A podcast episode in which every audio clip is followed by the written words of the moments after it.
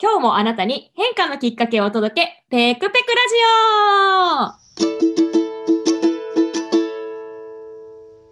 オはい、こんにちは。インタビューを通して自分取材をサポート中のペクです。この番組では毎回様々なゲストをお招きしてお話を進めていきます。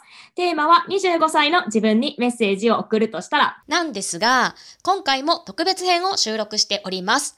先ほど私の長年の友人、ヒマラヤのチョタニさん、私は普段いっちゃんと呼んでいるんですけれども、えっ、と、いっちゃんとですね、本編を収録した時に、えっと私のお話もぜひ聞きたいというふうに言っていただきまして、急遽逆インタビューバージョンを収録することになりました。イェイということで、えっ、と、本編はですね、割とかっちり収録したんですけれども、こちらは普段の友人同士の会話に比較的近く、フランクでラフな感じで収録した感じになったので、私たちの素顔をぜひお楽しみいただけると嬉しいです。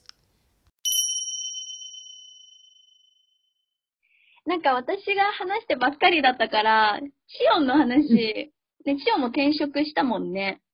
うん。それも25歳ぐらいの時だったかな。そう、まさにまさに、うん、25歳の、25歳の年というよりかは翌年なんだけど、迷ってたのは25歳のうんうん。年か。な。うんうんうん。うん。あ、私もそれぐらいだったかも。いや、ほんと、考えるのに1年ぐらいうん、言う、言うよ。そうそうそう。考える時間が必要で、やっぱり迷うよね、転職だってさ、こう、2年ちょっと働いて、やっぱ慣れてくると、ぬくぬく居心地も良くなるし、うん仕事の勝手もある程度分かると、うん。そこにね、いたら楽っていうのはあるじゃない？うん。シオンはな。なんで、どういうきっかけで転職に至ったの？どういうきっかけ？まさにでも本当に25歳の時に、私めっちゃ多分上、そのまあその時ね、福岡で働いてて、東京に研修に行くたんびに結構多分、いっちゃんともご飯行ったりとかもしたと思うんだけど、あの時もめっちゃ悩んでて、うん、ね。なんか本当に、そう、今言ってくれた通り、すごい悩んでた。なんかそう、本当に仕事楽しかったし、あの、今でも新卒で入った会社の仕事って自分の中では一番面白かったんじゃないかなって思う、思うんだけど、うんうん。なんかね、まあそもそもやっぱでも海外で働きたかったっていうのがあって、25歳の時にちょうどセブンに留学して、でその年になかなか海外赴任するまでは、ちょっと今のままじゃ無理というか、なんか、うん、こう、ある程度もうちょっと国内で、あの、経験を積んでからじゃないと出せないみたいな話とかもあって、でもそれだと私はもう待ってられなかったのね。あー今すそう、ぐ。早く出たかった。そう、今すぐ。ね。そうそうそう。だから、どうしようかなと思って、自分で海外行くか、それとも今の会社で、あの、行ける日を待つかで悩んでた。なるほどね。迷うよね。迷う？めっちゃ迷うよ。時期も迷うし、タイミングもあるしね。そうそうそうそうそう。え、ど、どうやって決めたの？転職。結果的に転職したじゃない？うんうんうん。うんうんそうね、最後は、でもさっきいっちゃんもね、本編の方で言ってくれたんだけど、自分の気持ち？うん。うんうんうんうん。なんか、その、多分3回くらい転職エージェントに登録して、いやでもやっぱ今の仕事好きだから続けますっていう決断をしてたんだけど、3、4回目かな？なんか4回目に転職しようと思った時にはもうこれはダメだと思って。3回違うって思ったってことは、やっぱり自分の中で何かが違うって思ってるってことだから、それは自分の気持ちに従ってあげないといけないのかなって思ったから、ちょっと怖かったけど、一回やってみようって思った。っていうのと、失敗が、今飛び出したら失敗しても、仮になんかこう、また取り戻せるっていうか、後からやっちゃうと、失敗したら、それがすごい怖くなっちゃったりとか、なんだ、取り返しがつかなかったりするかもしれないけど、まだこのタイミングならもし失敗しても、なんとか取り戻せるかなって思ったから、決めたみたいな感じ。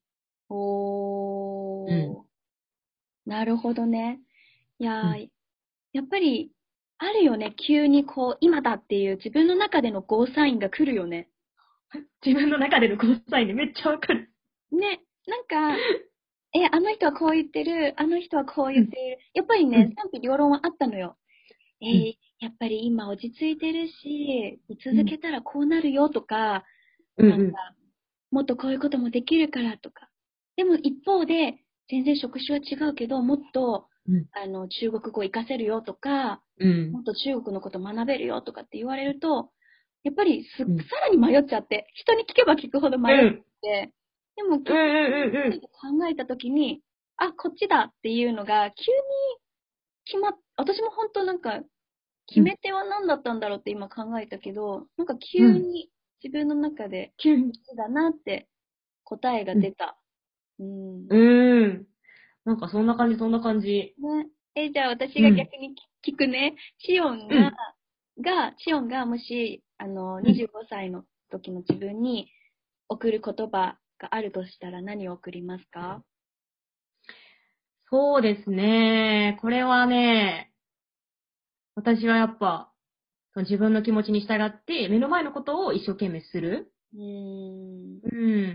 うん。なんかね、当時仕事だけじゃなくて、結構周りからこう、結婚しないのとか言われたりとかもしてて、それもなんか自分の中で結構プレッシャーだった。なんか人からそれを求められてるのにできない自分が、すごい負け組じゃないけど、まあなんか、仕事もなんかすごい活躍してるかって言われたらそうでもなかったし、ね、ある程度はできるけど、みたいな感じだったから、そんな仕事でも華々しくない、でも、そういうふうにみんなが求めるその結婚とか、そういうのもできないってなったら、なんかそれが自分がなんか、いけないのかなとか思ってたけど、今振り返ったら、まあ、なんだろうな。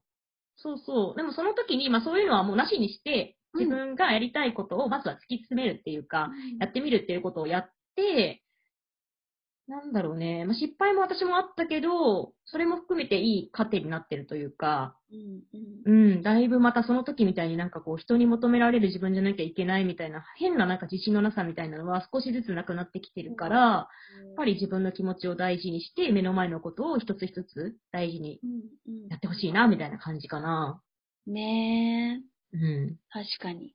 いいね。うん、うん、え、確かにね、周りから求められるのと、自分が突き進めたいのが、こう、なんていうんですかね。うんズレがあると、結構辛いものはあるけどね。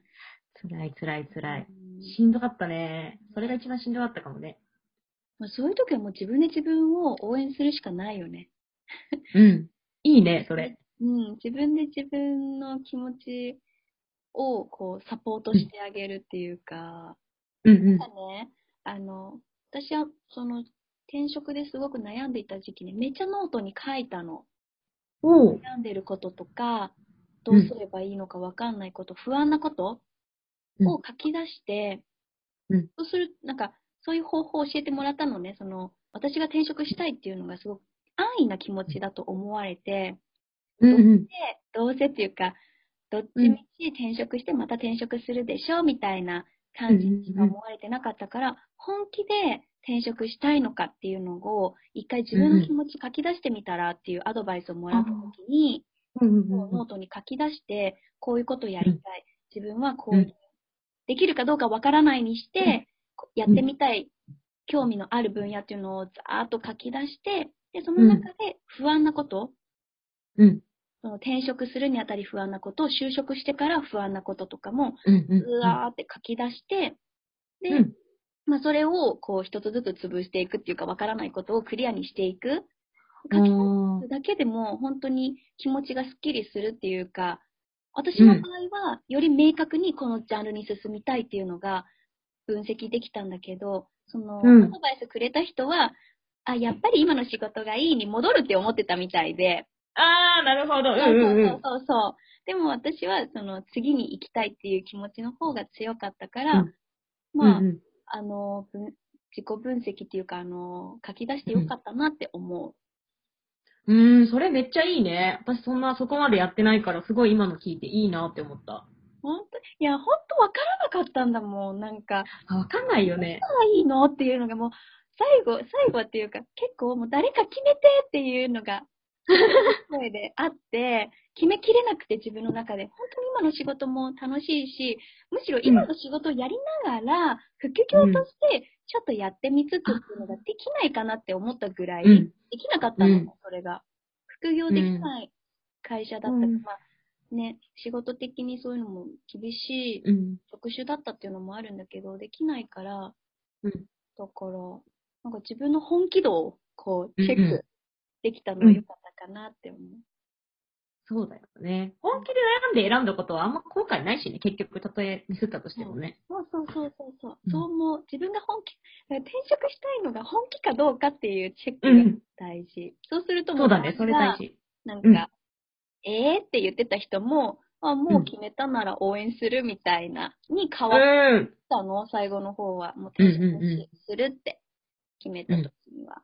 そうそうそうだね、確かにね。覚悟を決めたことに対してもう誰も何も言えないからね、その本気度をいかに、まあ、示すっていうか、説得できるかも、鍵かもね。そう。うん。うん。ねえ。じゃあ最後に、シオンが、まあ25歳の方だったり、悩んでいる、転職に悩んでいる方に送るメッセージをお願いします。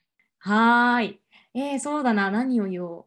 でも本当に、なんかでも自己分析は今も話し合ったんですけど、大事にしてほしいなって思って、なんか私もその転職したこと自体には後悔はないんですけど、なんかね、自分が何が好きで、何が嫌いで、何が苦手で、何が得意でっていうのをちゃんと分析してから次に行かないと、なんかね、私はその職種選びを間違っちゃったので、転職した時にね。か自分の性に合わない仕事を選んじゃってすごい後悔したからそう今の本気度っていうのもそうだし自分の思考に合った仕事をちゃんと選ぶっていうのをやるためにも、そうあの自分の気持ちに従って動けばいいんだけどその前に必要な情報を収集するとかであの自己分析ちゃんとするとかできる準備をちゃんとした上で最後は直感というか気持ちを大事にして進むのがいいんじゃないかなって私は思います。素晴らしい。やっぱりね、準備期間は必要だよね。そうそれは絶対必要だね。今振り返ってみると、ああ、あの悩んでた時期も楽しかったなって思える。うんうんうん間違いない。そうそう。あの時は絶そんなこと思えないよ。うんもう毎日がすごい嫌で、また今日も悩みの悩みの日々、悩みの日々っていうか、どっちにしようかな、どうしようかな、うんこうああでもない、こうでもないっていうのをずっと一人でうん。やってたから。そうそうそ めっちゃわかるわ。う。ね、うん。そうよね。なので、まあ、5年後には楽しいって思えるようになるから悩んだこともね。ね。はい。いかがでしたか ?25 歳の頃、二人とも転職するかで迷ったからこそ、今同じ悩みを抱えている方にとって少しでも参考になっていると嬉しいです。そうですね。私自身最後にもお話をしたんですけれども、まあ、十分な情報収集であったり、自己分析をした上で、最後は自分の気持ちや直感に従って飛び込んでみるのが大事だと思っています。そのためにですね、まあ、いっちゃんがお話ししてくれた、こう自分の思いをこうノートに書き出してみるっていうのがすごくいいなっていうふうに思いました。また来週も皆さんに楽しんでいただけるような番組をお届けしていくので、ぜひ楽しみにしていてください。それでは、Go in and have something